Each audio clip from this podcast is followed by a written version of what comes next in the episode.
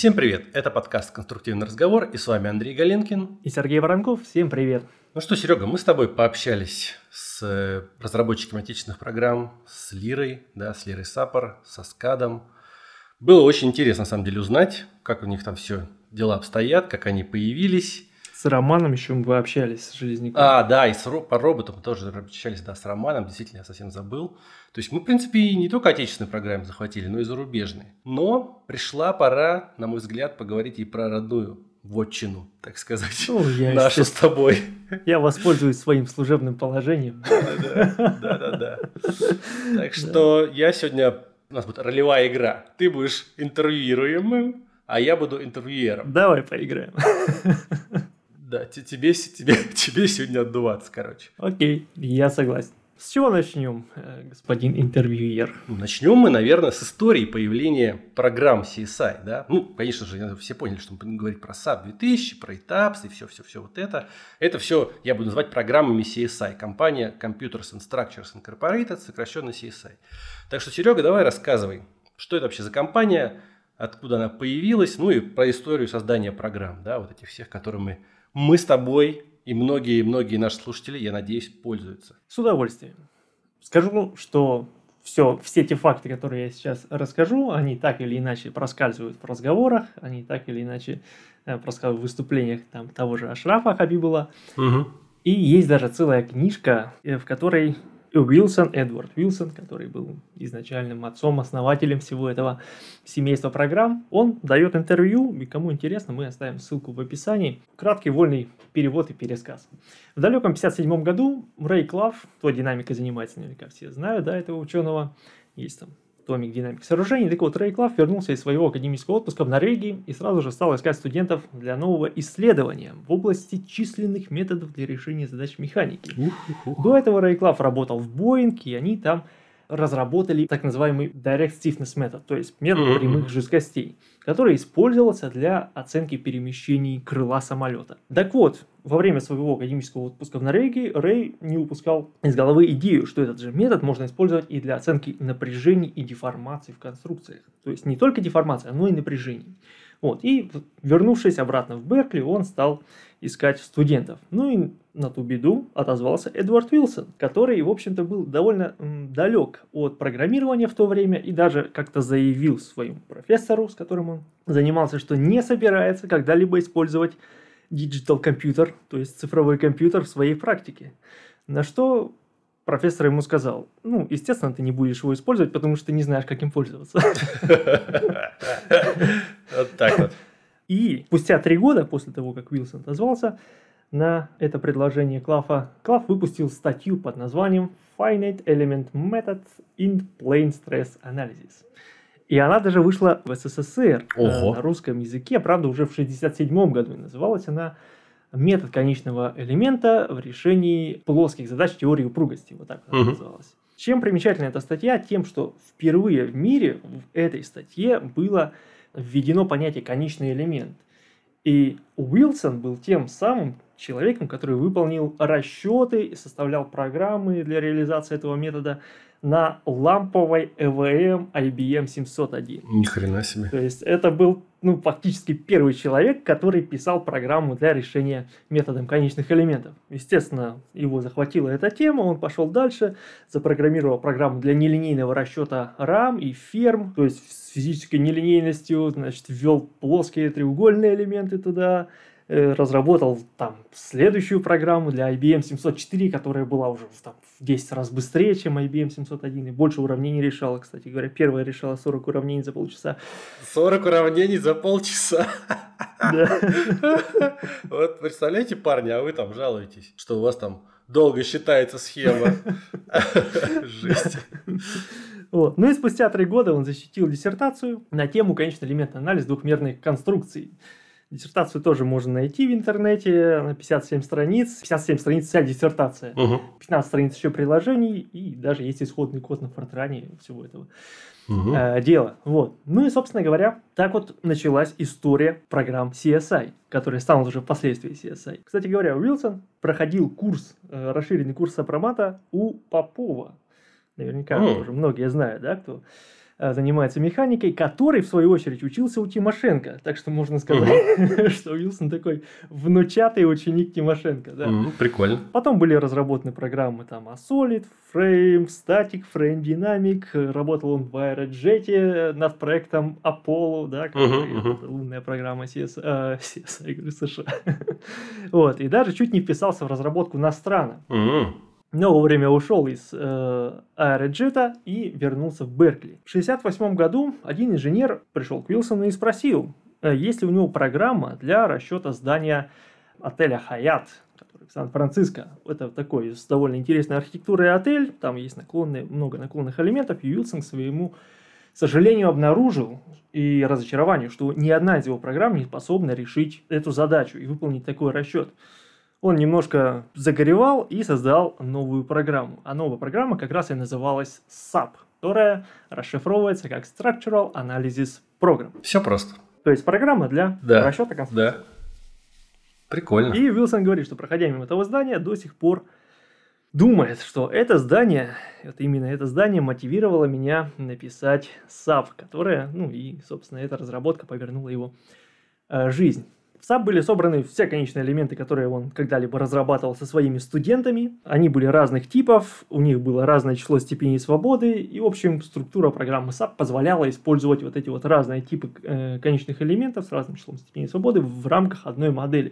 То есть довольно такая хитрая штука была для своего времени. И на первой странице мануала по SAP который вышел в 70-м году, было предупреждение о том, что сленговое имя SAP было выбрано не случайно, потому что SAP в переводе с английского, если вот заглянуть там в Urban Dictionary тот же, то это означает такой дурачок, которого легко обвести вокруг пальца. Серьезно?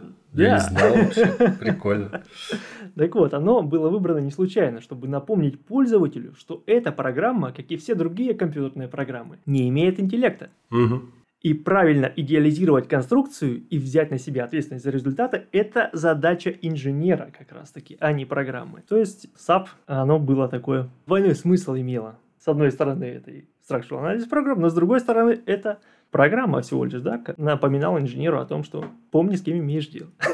Ну да, правильно.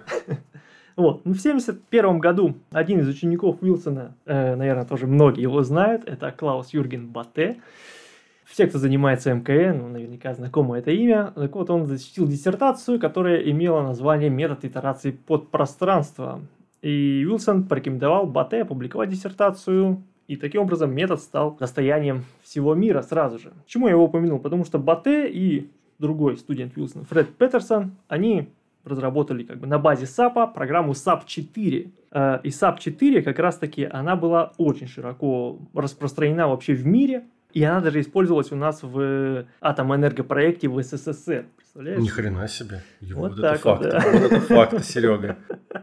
Да, я как-то с одним специалистом разговаривал, вот он упомянул такой факт. Собственно, потом была разработана программа NonSAP, которая уже была с возможностью нелинейного статического динамического расчета. Угу. Ну и, собственно говоря, отсюда и берет начало все вот современные SAP 2000 и TAPS и так далее, программные комплексы. Ну, пара слов про TAPS. Да, сейчас это ETAPS, тогда это был TAPS.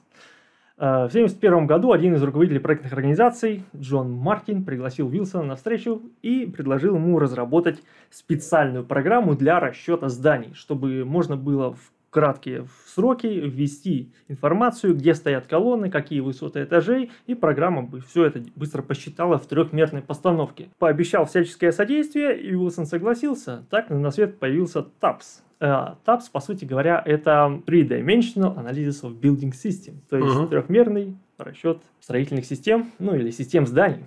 После того, во время, вернее, разработки, вот тут мы подходим плавно к Ашрафу, во время разработки, за два уикенда эта программа была разработана. Ничего себе. Да, какие сроки разработки раньше были. Двое выходных посидел. Вообще класс. Новая программа. Шикарно. Да, э, после того, как они его разработали, они решили отдать, э, потестировать эту программу уже существующим пользователям другой программы Frame, FrameDean. И одним из таких пользователей, продвинутых пользователей был как раз-таки Ашраф Хабибула, который является mm-hmm. нынешним президентом CSI. Первый раз они встретились в 70-м году, Ашраф был студентом у Уилсона и проходил курс, часто задавал вопросы, приходил к нему в офис задавать вопросы в универе. То есть производил впечатление такого не очень умного чувака. Но, как пишет Вилсон, именно эта черта Шрафа ему потом и как бы понравилось, потому что он не боялся признавать то, что он не знает, пытался в этом всем разобраться, это очень эффективно было с точки зрения обучения. После того, как он закончил универ, он стал устраиваться на работу, и в одной из компаний его спросили, а знаешь ли ты вот как пользоваться программой Frame, Frame Static? На что Ашраф сказал, Конечно, знаю. Я учился у Уилсона, господи. Это нам все известно. Хотя, на самом деле, он ни хрена не понимал, о чем идет речь. И сразу, же, и сразу же после собеседования приехал к Уилсону в офис и сказал, прямо с порога заявил, говорит, профессор Уилсон, вы должны научить меня пользоваться вашей программой. Что Вилсон немножко прифигел, дал ему трехстраничный мануал к программе, сказал, иди вниз в компьютерный центр, там тебя всему научат. Ашраф поскольку был пытливым человеком, разобрался, как это все работает, спросил у Уилсона, как найти ошибку в тех расчетах, ну, собственно, э, о которых речь была на собеседовании. Уилсон ему подсказал, тут все правильно посчитал, принес обратно в офис, и ему сказали, о, чувак, ты молодец, и спустя некоторое время директор этой проектной компании позвонил Уилсон там по какому-то вопросу и сказал ему, ты знаешь, что вот тот студент, который у тебя учился, Ашраф, он реальный работяга, он прям вкалывает как надо. И Уилсон подумал, что если бы этот директор позвонил ему до принятия на работу Ашрафа, то Уилсон бы не рекомендовал принять, принимать Ашрафа mm-hmm. на, на эту должность. Вот так вот. Вот так вот, да. Но спустя там время Ашраф стал вести курсы по SAP, они с Вилсоном там сдружились. В 1975 году появилась Computers and Structures, собственно, сама компания, которая до сих пор является разработчиком SAP 2000 и TAPS и других продуктов. А как все получалось? Все очень просто. Ашраф, имея предпринимательскую жилку, разработал ряд постпроцессоров для SAP, которые, ну, делали там довольно простые вещи, там, проверяли напряжение в элементах или э, выводили какие-то графики, там, эпюры и так далее на принтере, да, и, собственно говоря, он стал это продавать просто компаниям, которые использовали SAP, угу. и на этой волне, собственно, и основал CSI, э, которая занималась также и консалтингом. Потом появился SAP 80, да, это уже э, время персонала, когда IBM выпустили IBM PC, время, когда был DOS, и Вилсон написал совершенно новую программу SAP 80, которая работала на персональных компьютерах. И именно в тот момент началось активное развитие и распространение по миру вообще программ CSI, SAP 80 в частности потому что э, именно в это время персональные компьютеры могла себе позволить любая там небольшая проектная фирма, и, по сути говоря, программное обеспечение для того, чтобы все это считать, оно стало востребованным. Ну и кроме того, ученики Уилсона э, и друзья Шрафа, которые возвращались из Беркли в свои страны, там, то они также привозили с собой намерение распространять эту программу в своей стране, и таким образом формировалась еще и дилерская сеть. Ашраф это время называют как лесной пожар, распространялись программы по миру, это Азия, Европа, Австралия и так далее. Ну и, собственно, на сегодняшний момент ПО CSI пользуется в 160 странах мира, больше, чем в 160 уже. И, собственно, это практически вся карта земного шара, которая на текущий момент существует. Ашраф любит говорить, что мы продавали софт, когда не было ни Microsoft, ни Apple. Мы в этом бизнесе, да, уже не первый. А у них, слушай, тогда акции, акции были, у них можно было там прикупить тогда, да, и подняться, да? Да, да, да, он тоже рассказывает, что а, там были разные семинары, и на которых они говорили, ну, не было же объективной цены программного обеспечения. Ты приходишь на семинар, говоришь, ПО стоит э, две с половиной тысячи долларов. Мы вам, участникам этого семинара, продадим за тысячу. Все, им все отстегивали сразу. Скидос уникальный. Нормальная тема, нормальная, да. Он да, тема нормальная. Да, да, вот. Ну и потом, после SAP 80 был SAP 90, и в 97 году уже появился SAP 2000, в который были добавлены линейные элементы, графический интерфейс, ну и, собственно говоря, все остальное. Если посмотреть на графический интерфейс SAP 2000 начала 2000-х и текущий, то они, в общем-то, даже похожи. Угу. А, там, да, так что если человек 20 лет пропустил и вернулся в structural анализис, в расчеты, то я думаю, что он не заблудится в САПе. Ну, кстати, в этом вот и сходство. Мне тоже так нравится, когда вот они не сильно меняют интерфейс. Вот это примерно то же самое, что и Андрей Теплых там рассказывал, что скат, они вот интерфейс не меняют, да, как раз таки вот эта преемственность, и это во многом позволяет быстро, ну, ты если пропустил много версий, да, переходишь там, там через 4 версии, покупаешь новую, и у тебя все то же самое. Да, новые функции появляются при этом, но они не как-то кардинально интерфейс не меняют, что потом ты ищешь, блин, где там что находится. В SAP действительно это все удобно, все так еще компактно, всегда знаешь, где что лежит. Если что-то новое добавилось, оно ты примерно представляешь, где оно должно лежать, очень быстро находишь. В этом большой плюс. Да, на форумах э, периодически встречается такое заявление, что в SAP и в ETAPS логика инженера заложена. То есть, угу. ну, ты примерно как бы инженерно мыслишь и понимаешь, где что находится. Ну, а Уилсон тоже, кстати говоря, упоминает, что вот эта вот коллаборация со Шрафом, она э, была очень выгодна для обеих сторон, потому что Ашраф был инженером практикующим, а Уилсон был э, как бы таким мозгом, который придумывал новые методы расчета. Вот. Ну и кроме того, у Ашрафа, естественно, была вот эта вот коммерческая жилка, которая у Уилсона абсолютно отсутствует. Он раздавал, ну, чтобы вы понимали, да, он до 80-х годов просто раздавал бесплатно программное обеспечение, там только расходы какие-то вот почтовые ему оплачивались, и также были счета, на которые спонсоры просто там перечисляли какие-то деньги, которые они сочли нужными. Вот, и все это раздавалось бесплатно. И, естественно, находились ушлые товарищи, которые компилировали там SAP под тот же Cray, суперкомпьютер Cray, и продавали это за какие-то там немыслимые деньги. Когда Вилсон об этом узнал, он сказал, что все, больше никаких бесплатных сапов не будет. Вот, ну, как бы давили человека. Вот так вот. Ты смотри, ты сказал, что в SAP вот 40 лет прошло, да, вот сначала, ну, с дебюта как бы коммерческого, да, можно сказать. Да, 45, 45. 45 лет, 160 э, стран. А есть ли какая-то вот статистика по количеству там проданных лицензий за все это время? Ну, хоть какая-то примерная. Точных данных нет. Сразу скажу, э, несколько лет когда я только начинал э, вот, заниматься этим продуктом, звучала такая цифра, что 50 тысяч проданных лицензий SAP 2000 по миру. Uh-huh. Но точно я сейчас не могу сказать, да, это там коммерческая тайна определенная и все такое. Uh-huh, uh-huh. Вот, могу лишь сказать, что за последние 4 года число новых пользователей выросло практически на 15 тысяч. Uh-huh. То есть у каждого нового пользователя э, есть определенный свой порядковый номер ID. И вот в пятницу я заводил, собственно, ID уже был на 15 тысяч больше по сравнению с тем, что было в 2017 году, когда эта система появилась. Угу. Ну, смотри, то есть, как я понял, ну, я знаю, конечно же, что во всем мире, да, SAP используется, и вот реально в всех конфах, да, он всегда на слуху, то есть, если какое-то здание там уникальное, там, или небоскреб, всегда это либо ETAPS, либо SAP. Ну да, так и есть. Э, особенно вот что касается небоскребов, так, наверное, uh-huh. Это некоторый стандарт вот в этой uh-huh. отрасли, в отрасли именно многоэтажек. Я очень часто встречаю, и в том числе и в научных статьях, там, и SAP, и.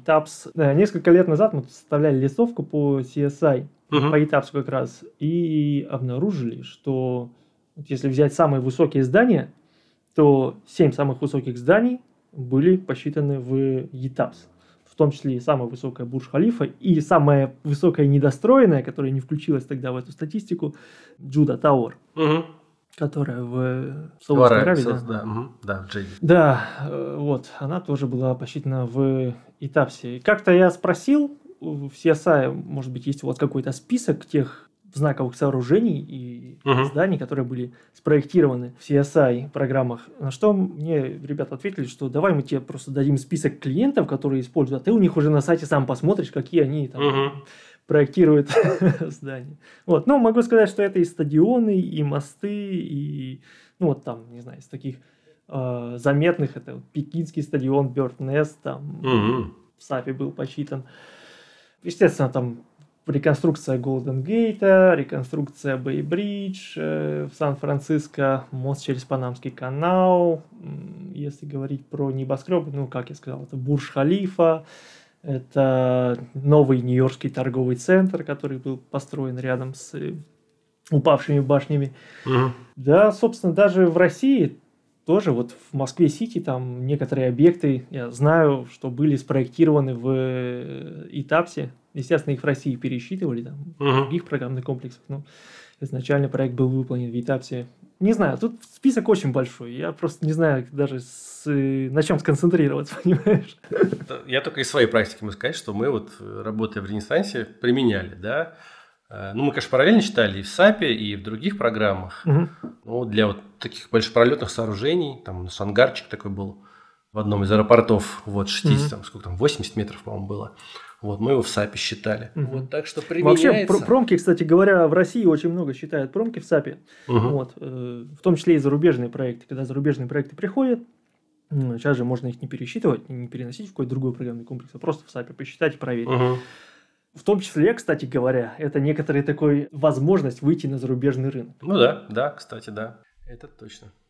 Слушай, а сколько, ну опять же, если не коммерческая тайна, сколько вот в России сейчас пользователей CSI? В России, ну вот относительно тех цифр, которые я назвал до этого, относительно немного, да, мы подходим угу. к сотне, но опять же, это иностранный софт, и надо понимать ту стартовую точку, где мы оказались. Потому что когда CSI пришел на рынок э, в России, выбор из программных комплексов для расчета конструкции был порядка 10 штук. Угу. То есть 10 разных э, программных комплексов и, собственно, выбирай, какой хочешь, на любой вкус и цвет. Угу.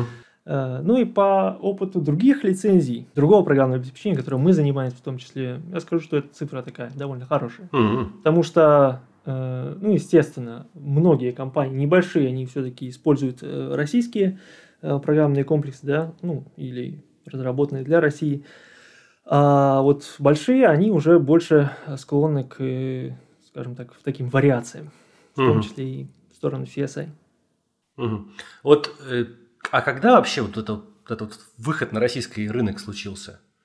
Каком году? Это было давно, а, недавно? Это, да, такая тоже интересная история. В 2013 году это случилось, и случилось оно не случайно, совершенно не случайно, потому что на тот момент в нашей компании, в НИП информатике, э, мы уже занимались Плаксисом с 2001 года, Текла в 2012 появилась, э, тоже ей вот стали заниматься. И на одной из конференций дилеров Plaxis, то есть тех компаний, которые распространяют Plaxis по миру, был задан вопрос, с каким программным комплексом стоит э, сделать интерфейс для вот, взаимодействия грунт оснований. Угу. Ну, Plaxis геотехническая программа. Э, вот, с каким программным комплексом стоит сделать вот этот интерфейс. И 80% дилеров Plaxis это выборка по всему миру, опять же, э, они проголосовали за SAP 2000. Угу. У Теклы на тот момент уже был интерфейс э, с SAP 2000, то есть это там был родной текловский линк. Угу. И когда эта информация стала известна нашему директору, он, естественно, э, стал смотреть в сторону SAP 2000. Ну и на, той, на ту беду, или, на, или на то счастье, наоборот. Вот. Э, я в тот момент как раз-таки искал работу, искал работу, ну, поскольку я жил в Архангельске в тот момент, вот, искал возможность переезда, искал работу в Санкт-Петербурге. И что называется, оказался в удачном месте в удачное время. Переехал в Петербург и стал заниматься этим программным обеспечением. С 2013 года мы им занимаемся, но такая активная работа, если говорить про активность, она пошла уже с 2017 наверное, года, угу. когда уже стали появляться российские нормы реализовываться. По поводу российских норм тоже есть отдельная история. Когда мы подписали договор с CSI, ну, стало понятно, что без российских норм как бы делать нечего, ну, да. что в любом случае, да, в России нужно считать по СП.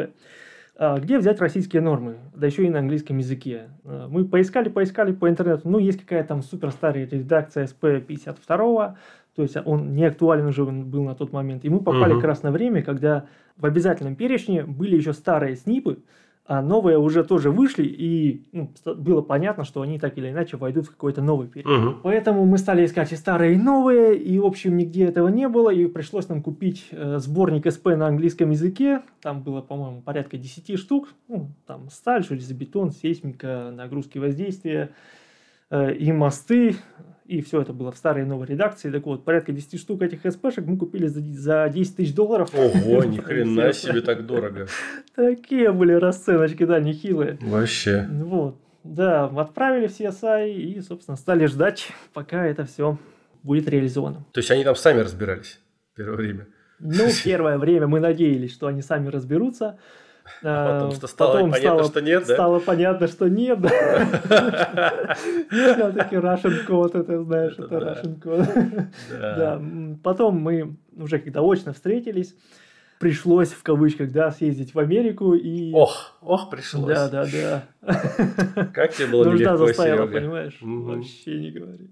Встретиться с разработчиками уже лично. Ну что, естественно, было интересно, да, насколько сложно все это реализовать по сравнению с другими угу. нормами потому что на тот момент у меня было очень слабое представление о том, что творится там в Еврокоде, в ACI, допустим, и так далее. Угу. Они мне сказали, что, ну, ваши нормы это что-то такое вот, какая-то смесь Еврокода и китайских норм, короче. Ни хрена непонятно. Ну, к слову сказать, э, проблема была не только в нормах, но и в переводе еще, потому что перевод, который был, он как бы был, вот мне, как э, русскому человеку, понятный, но, наверное, когда ты носитель, это, ну да, ну, скажем так, очень, очень не очень угу. понятно, о чем идет речь. Э, вот, поэтому еще и перевод был так себе, знаешь, тут непонятно, что в нормах написано, а потом еще и перевод кривой, и, в общем, по итогу совсем ну, да, непонятно это трэш, получается. это трэш, да.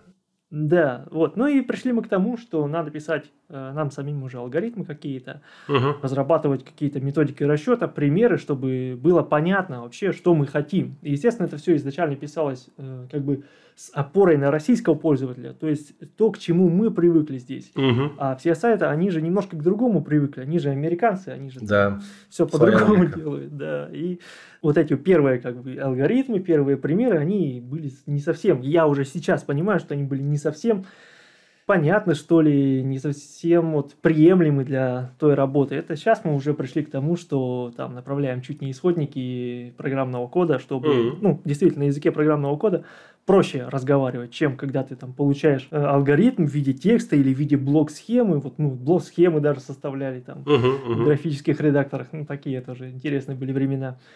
Сейчас понятно, что проще направить уже какой-то мануал, ну, какой-то черновик мануала уже готового, по которому можно реализовывать, и его снабдить еще а, исходным кодом, и помимо этого исходного, исходного кода еще добавить туда пояснения, ну, такие вот прям супер-супер комментарии к исходному коду, который, ну, где было бы все понятно, что откуда берется, почему uh-huh. так, и, собственно, э, все вот моменты тонкости расписать. В этом случае разработка идет куда быстрее и, скажем так, меньше приходится исправлять на стадии тестирования по сравнению с вот тем, что мы делали в начале. Ну, как бы шишек набили уже, поэтому сейчас уже понятно, как работать и как эффективнее работать. Слушай, а вот на данный момент по нашим нормам, вот что сейчас реализовано? Вот там по железобетону, по стали, там еще почему-то. Что сейчас есть? Угу. Что сейчас есть? Сейчас есть расчеты по SP16.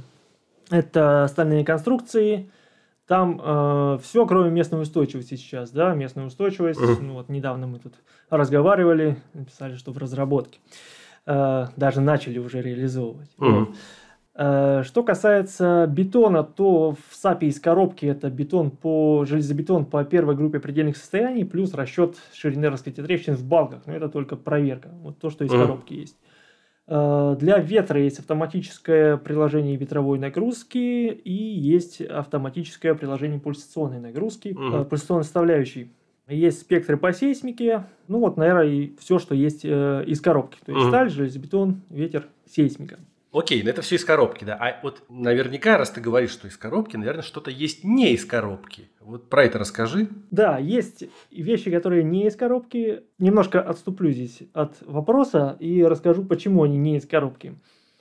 С железобетоном получилась такая интересная штука. Как ты знаешь, что американцы, они э, не любители считать ширину раскрытия трещин, и у них да, есть конструктивные да, требования, да, чтобы да, избегать этих э, расчетов. Так вот, а у нас этот расчет является обязательным. Но кроме того, что нам нужно проверять эту ширину раскрытия трещин, у нас еще в этой ширине раскрытия трещин фигурирует длительная доля нагрузки в сравнении с полной. То есть нам нужно не просто посчитать отдельно ширину раскрытия трещин для длительной нагрузки и отдельно для полной. Нам нужно посчитать, какая доля длительного раскрытия трещин в полной. Да? То есть нам нужно Боже понимать, мой. для какого сочетания взять какое длительное сочетание. Хорошо, что я не занимаюсь железобетоном, Серега. Да там все просто, просто, да, просто немножко так звучит кучеряво. Короче, э, мы пытались донести, что вот для нас это прям супер обязательно. Они говорят, да, мы все понимаем, но у нас немножко по-другому программа построена. Мгм. И чтобы ваши, вашу хотелку удовлетворить, нам нужно много чего перестроить. Мы бы этого очень не хотели, потому что Мгм. все уже отлажено для других норм. Мгм. Мы будем об этом думать, но может быть попозже. Кроме того, для железобетона еще э, не было в САПе расчета оболочек, расчета Да, армирования в мгм. оболочках, да, то, к чему привыкли все в России и странах СНГ. Потому что американцы, я очень много видел американских отчетов, там они реально просто берут усилия и считают по этим усилиям вручную Да. армирование в плитах. Ну или по каким-то справочникам, по моментам они находят вот там в плитах опертых по четырем, по двум сторонам. Мгм. Стало понятно, что с этим нужно что-то делать. И сначала, как появилось это вот не из коробки, обрело свою форму в виде плагинов. Э, CSI хорош тем, что в нем есть API-интерфейс. API-интерфейс, который довольно простой, основывается на принципах Visual Basic, который, не знаю, там плюс-минус половина инженеров знает. Это не только Visual Basic, да, нужно понимать там и C++, и C-Sharp, и Python, Мгм. и там Mat- Mat- MATLAB. во. Мгм. Поддержка всех этих языков есть. Но, тем не менее, войти туда очень просто. Так вот, поскольку есть API, есть возможность писать свои плагины, у меня вдруг проснулось желание. Почему бы не, мне не подучить программирование и не попробовать э, как-то ну, реализовать эти расчеты самостоятельно? да? Мгм. Потому что все данные для расчетов, в принципе, вообще не проблема вытянуть из CSI и сделать, найти какую-то методику рабочую. Методик на самом деле расчета оболочек довольно много, сейчас не будем в них углубляться. Разные пробовались. А, так вот, изначально плагин э, задумывался как э, расчет оболочек, поскольку этого в принципе не было в SAP. Мгм. Собственно, нужно было как-то это внедрять, и был реализован расчет оболочек.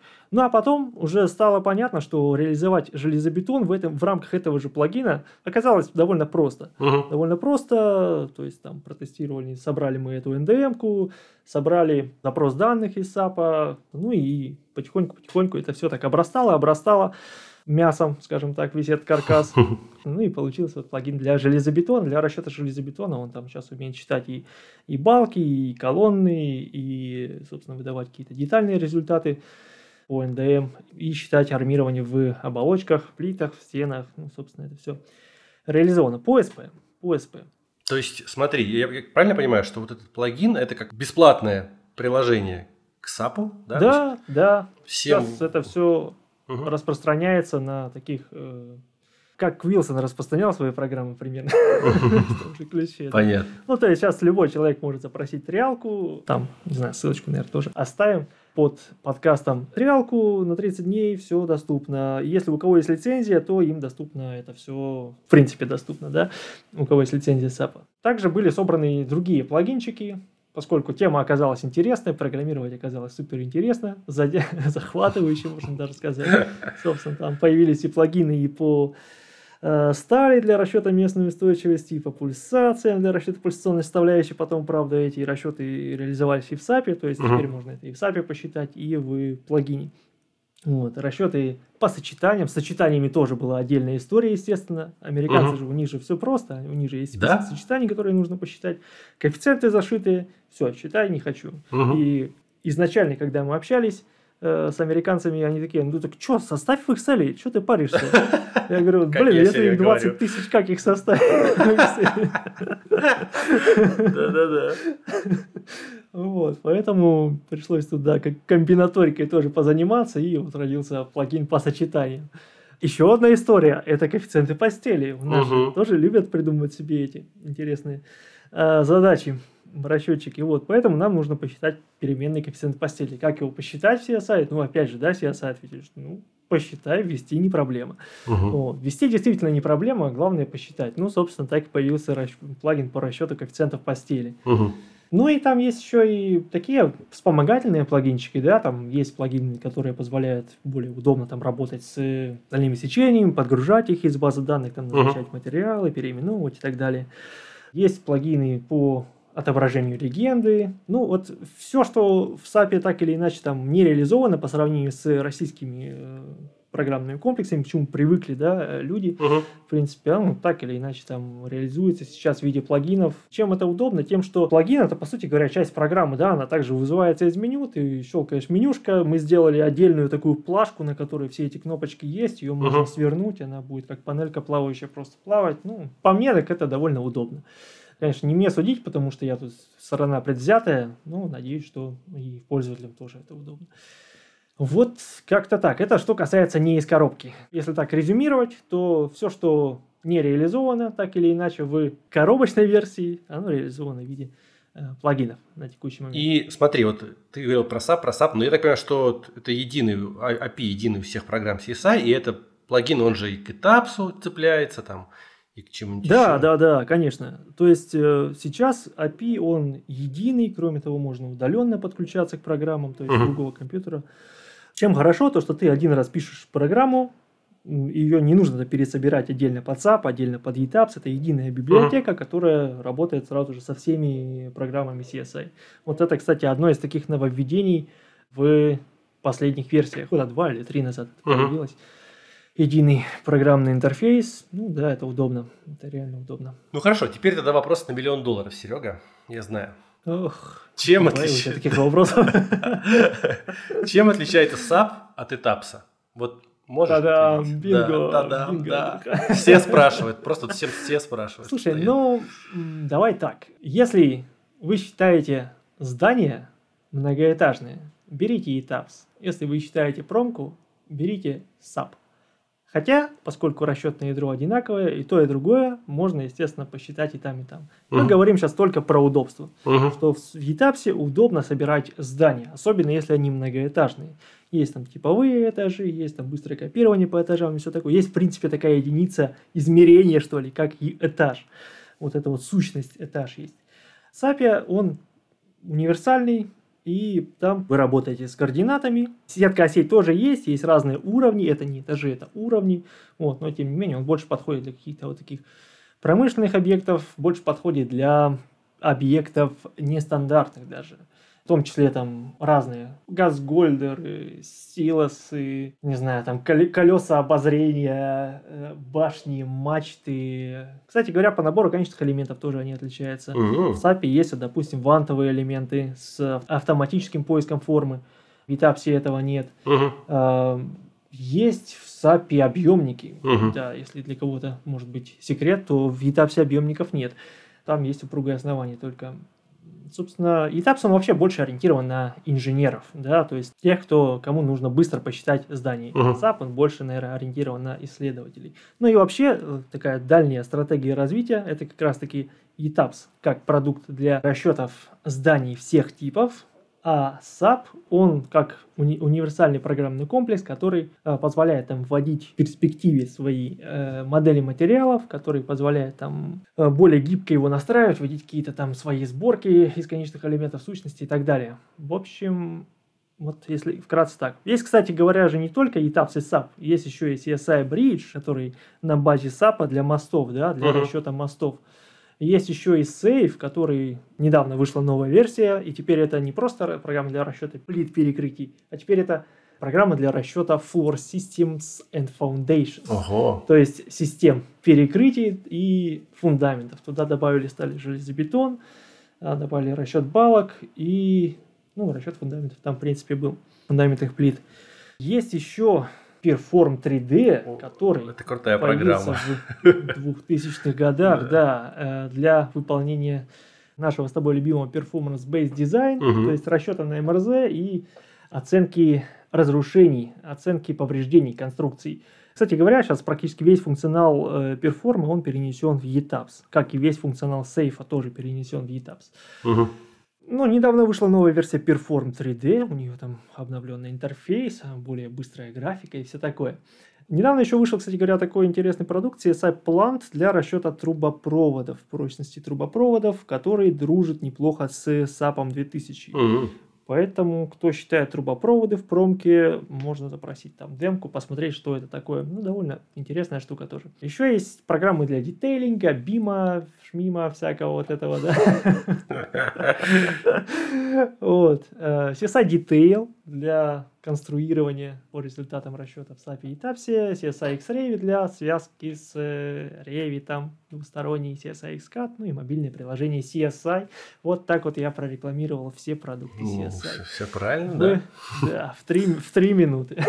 Правильно, Серега? Кстати говоря, мобильное приложение можете скачать себе SAP 2000 Viewer или ETAPS Viewer и всем своим знакомым показывать, какие модельки в SAP и TAPS вы собираете, что они вообще, как они деформируются, там, как они прогибаются, и можете там девушкам на свидание. Там, вот я вообще-то так не лыком шитый чувак, смотри, я симулирую, симулирую реальность. Да. Я хотел бы посмотреть на девушку в этот момент. Я, кстати, жене своей вот на первом свидании как раз таки вот такие темы примерно задвигал, там про гроссхоппер, про все вот это, знаешь, там про structural engineering. Я не знаю, что он там думал, но у нас все сложилось, как видите. Мне кажется, когда человек увлечен на чем-то рассказывает, его всегда приятно слушать. И вот как Ашраф говорит, ну, когда спрашивают инженера, типа, а чем чем вы занимаетесь? Ну, обычно ответ такой, типа, ну, мы там считаем арматуру в балк, там прогибы uh-huh. разные считаем, вот так вот, короче, мы вот такие балочки, колоночки, там все такое. Он говорит, надо не так говорить.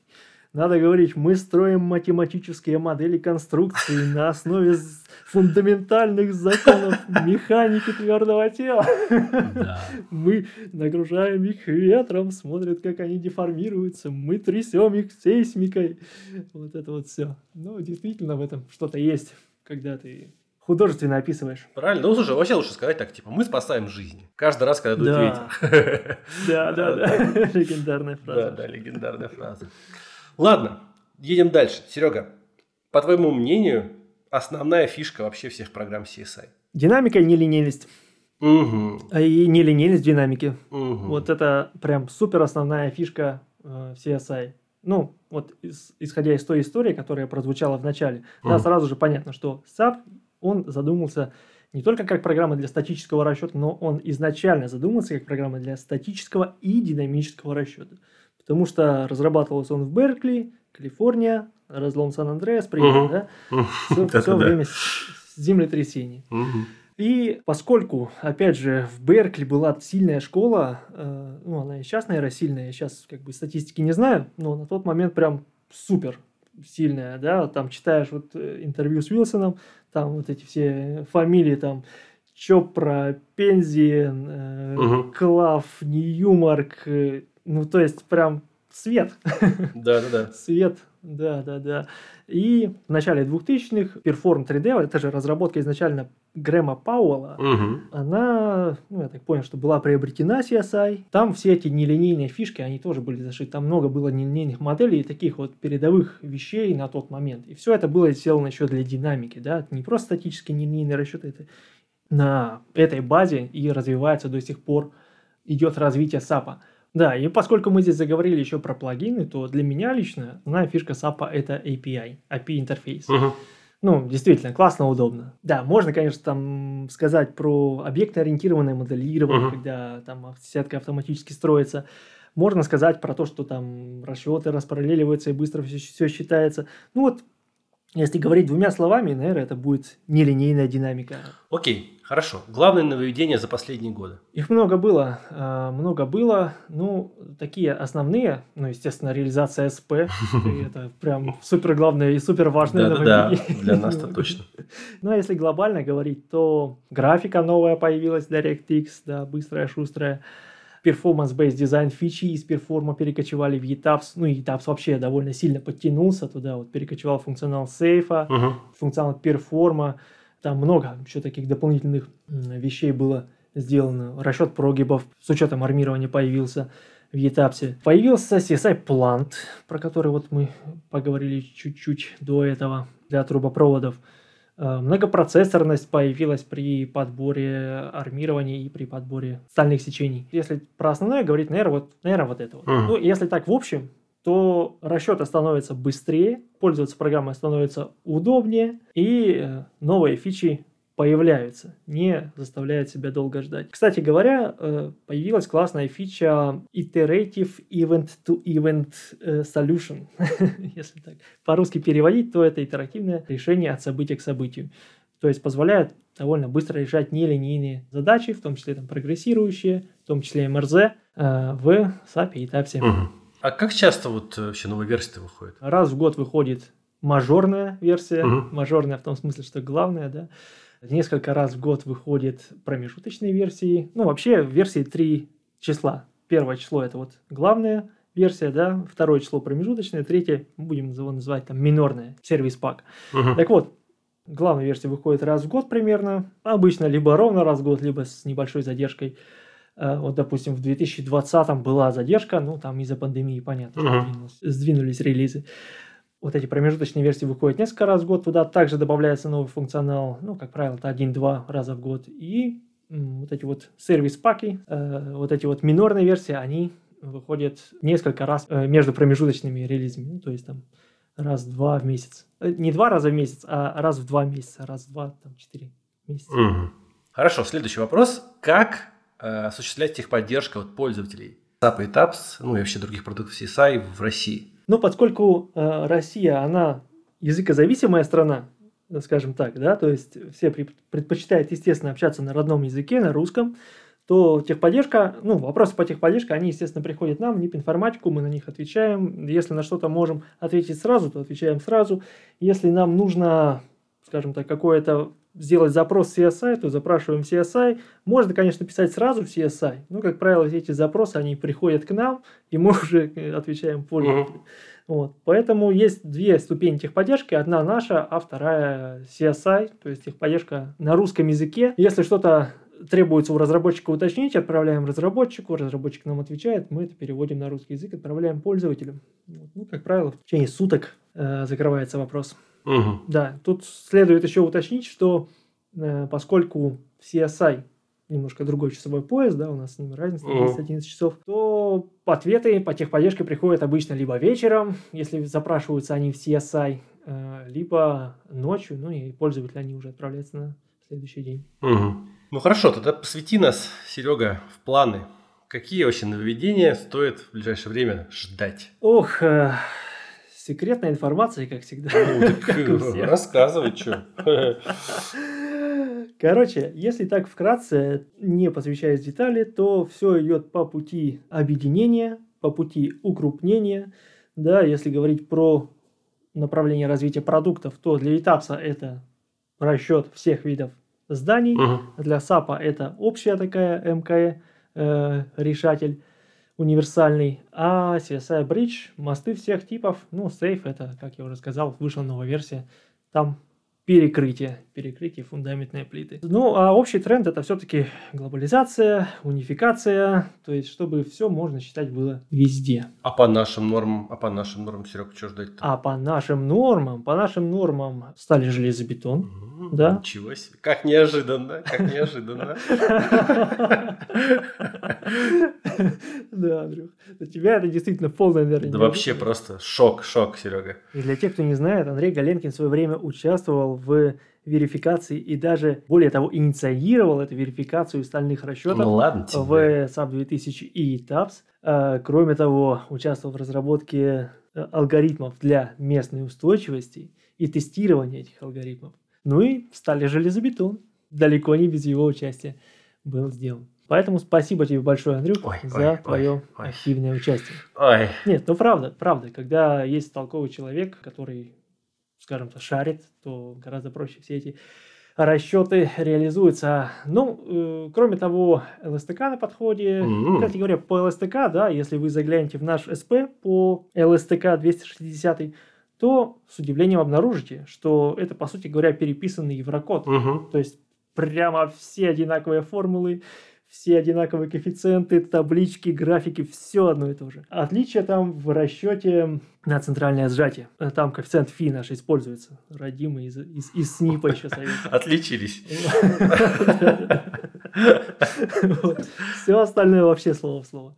Причем структура в Еврокоде мне более понятная, конечно же. Вот, ну, у нас немножко ее пере- перелопатили. Ну ладно, не суть, не, не будем на это отвлекаться. Мгм. В общем, сейчас вы можете со спокойной душой и чистой совестью проверить ЛСТК по нашему УСП прямо в САПе. Да, Еврокод реализован там, недавно был, кстати говоря Мгм. по ЛСТК. Все абсолютно те же самые данные. Единственное, а да, еще важное отличие. Вместо оси Y используется ось X в СП, а вместо оси Z используется ось Y. Вот, поэтому не запутайтесь. О боже. Все остальное а, вообще а, одинаково. Мне, кстати, часто спрашивают про наличие ЛСТК в САПе, а я всем говорю, «Да нет, нет. А вот сейчас после этого я буду говорить, да что, по еврокоду считайте, и все там, все. Ну да, там действительно, ну, понятно, что да, вместо коэффициента гамма-м там нужно ввести Мгм, наше значение мгм. гамма-м, чтобы Мгм. перейти к расчетному сопротивлению. Ну, а все остальное, ну, прям, серьезно, слово в слово. Слово в слово, ничего там такого нету, э, отличающегося. Ну Вот. э, Кроме того, по железобетону есть также определенные планы. Сейчас вот вышел плагин, в котором есть расчет оболочек, расчет там, балок, колонн и так далее. Э, Есть, скажем так, планы по доработке. Пока что раскрывать не буду, потом все узнаете. Что еще у нас осталось? Ну, новая база материалов, да, новая база сечения, они тоже все, все, все уже есть. Вот как-то так, наверное, по нововведениям по ближайшему времени. Ну что, супер. Блин, на самом деле динамика развития, вот да, за последние годы, особенно вот по нашим нормам, она так все, мне кажется, по нарастающей идет. Поначалу так все как-то вяленько, вяленько. Я помню, в 2013 году еще ходил к вам в информатику на все эти. Да, да, Э, мы только-только... Я, кстати, нашел фотку с этого семинара. да? Там у тебя еще... Да, да, да, я тебе потом скину. Что там? А, там у меня длинный хайр был, да, я помню. Да, да, да, там у тебя был длинный хайр. Слушай, это было так давно. Да не говори, казалось, вот 8, 8 лет прошло. Мгм. Девятый пошел. И казалось, как вчера, ей-богу. Ну да. Ну что ж, на этой ностальгической ноте, Серега, наверное, надо закругляться. Спасибо, на самом деле, тебе большое. Вот э, я, на самом деле, много всего этого знал. но- Спасибо, что позвал, Андрей. За что. Я на самом деле вот много из того, что говорил, конечно же, знал, но вот каждый раз, когда ты рассказываешь, мне вот приятно, потому что это всегда так структурировано, у тебя все там с историей, там про всех все это фамилии, ты помнишь, там кто чем занимался. А я, у меня всегда какой-то сумбур, там, ла-ла-ла. У меня мысли бегут впереди меня всегда, понимаешь, и я не могу. Я вот хочу что-то быстрее сказать, что-то, что- чтобы не забыть. Вот. Вот у кого мега структурированные всегда лекции и видео, так это у тебя. Так- Потому что у тебя, ну, даже название само структуристик, оно, понимаешь, оно вот сразу же говорит, что человек очень иррационально подходит к своему М, э, занятию, к своему делу. Если бы всё люди знали. системно и структурировано. Если бы народ знал, как это на самом деле происходит. Я же, я очень тщательно... Ты имеешь в виду подготовку? Да, я, ты знаешь, как я когда записываю, вот я маты очень долго вырезаю. Очень долго вырезаю маты, потому что я такой, там, что там что не то сказал, начинать. Пи-пи-пи. Ох, это, это прямо, да, это прямо вообще бесит, когда ты начинаешь, все вроде пошло, пошло, пошло, потом раз, не то, и, и приходится вырезать. Ну или заново начинать, да, это, конечно. В общем, да, Серега, еще раз большое спасибо. И я хочу, как обычно, в последних наших выпусках, хочу всех попросить еще раз, пишите нам, народ, пишите вопросы, предложения, пишите контакты интересных людей, с которыми можно нам списаться, как-то выйти на них, да, поговорить, чтобы они пришли к нам в гости.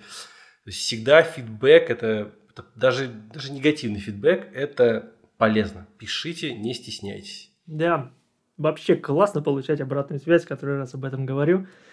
И не устану об этом говорить. Это всегда очень мотивирует на то, чтобы стать лучше, на то, чтобы делать еще. И какой-то заряд бодрости и энергии дает на все последующие выпуски. Поэтому спасибо вам, кто пишет. И призываю всех присоединиться к тем, кто пишет. И написать нам тоже пару строк о том, что хорошо мы делаем, плохо мы делаем, что можно улучшить, что оставить.